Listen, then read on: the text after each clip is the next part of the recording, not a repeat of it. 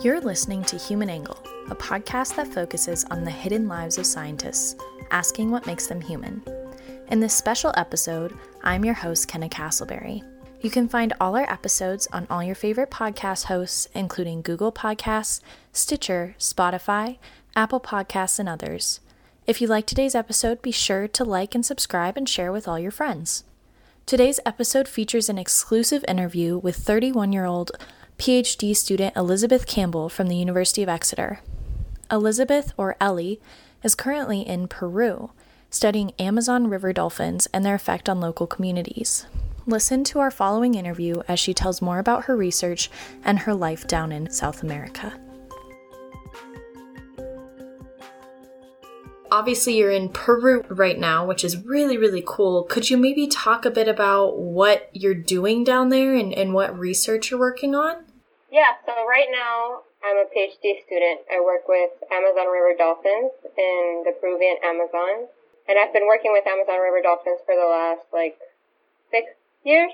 But right now what I'm doing is kind of studying where they are, why they choose those areas, and what they're threatened by. So fisheries, a little bit of traditional use, um, and also habitat degradation, mainly from dams. Wow, that's really interesting. Yeah. What does kind of a typical day look like for you if you're researching these animals? Uh, sadly now, well now, it's mostly like computer stuff. I sit down from 9 to 5 and just analyze data, like in statistical pro- programs, and then the other half is writing. Um, that's probably what I do most of the time. I write things for my university, my dissertation, fundraising, yeah, grants, mostly write actually right now is probably what I do the most. Um, in a normal year, like pre-COVID, um, I think I would travel for maybe a week.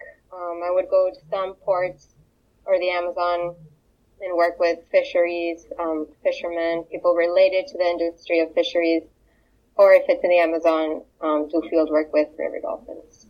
And, wow. and the rest of the week would just be just normal office work. Sure. so most of the time office work, yeah. That's fantastic, though, that you're still able to get that local community involved in your research, which I think is wonderful.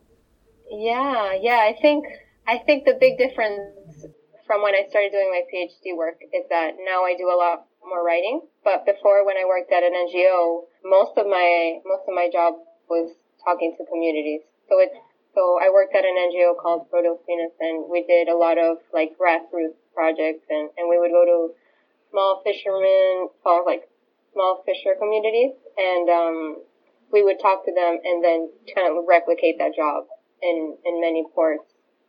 So I think that's what I used to do a lot of, and now it's kind of shifted to more of a research position. If you don't mind my asking, how old are you? I'm 31. 31? Okay, wow, yeah. that's awesome. And just yeah. what are you hoping to do after getting your PhD? Um, ideally my job would be a mix of both of them. So I would think I think I would like to still be connected to NGOs um, because I love working with communities. I really love being part of the field and and like doing most of the research like from the beginning till the end, and then also being part of a university so I can I don't know help other scientists become better scientists or, or people who, who want to study and conserve biodiversity also continue and, and I can teach them maybe if if I can help them I would love to do that. So I would I think a mix of both academic and also an NGO position. That would be my ideal job. Wow that sounds so wonderful.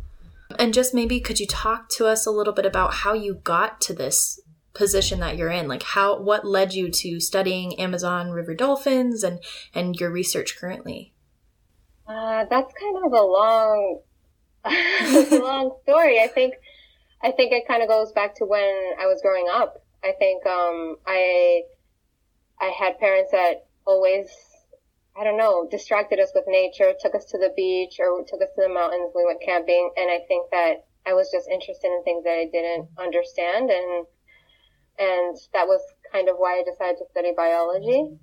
And then almost at the end of my career, uh, almost at the end of my undergrad, I decided, I realized that I was spending so much time researching animals and studying all these like really intricate parts of biology, but all of it was kind of endangered or threatened, and and I had to kind of do something about that.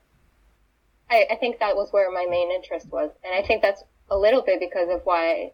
I mean, I live in Peru, and a lot of the species are threatened, and um, and I don't see the people that are threatening them in a bad way. I just think that I have to I have to help in some way, and that's where my shift went from I don't know studying like acoustics or ecology to more like conservation. Do you think that your research on Amazon river dolphins will help maybe make their ecosystems more protected or or restored at all? I hope so. Um, I think that's the good part about working with marine mammals. Um, a lot of people are really interested and and invested in protecting them. They, I don't know. I feel like a lot of I don't know why marine mammals are just like really people are really passionate about protecting them, and I think they can be kind of like a flagship species for, for these environments. And an, an example of this is, for example, we, we look at mercury in, in skin samples for, for Amazon River dolphins. We know it's a problem for humans, but, but if we can prove that it's dolphins, humans, um, a lot of people kind of see the connection with, with the river and then they say, okay, well, we have to protect the river because it's also endangering humans. So I think it's, I don't know. It's a good it's a good species to kind of connect people with the environment and not just say it as oh a river, oh I can fish there. It's also part of part of my life.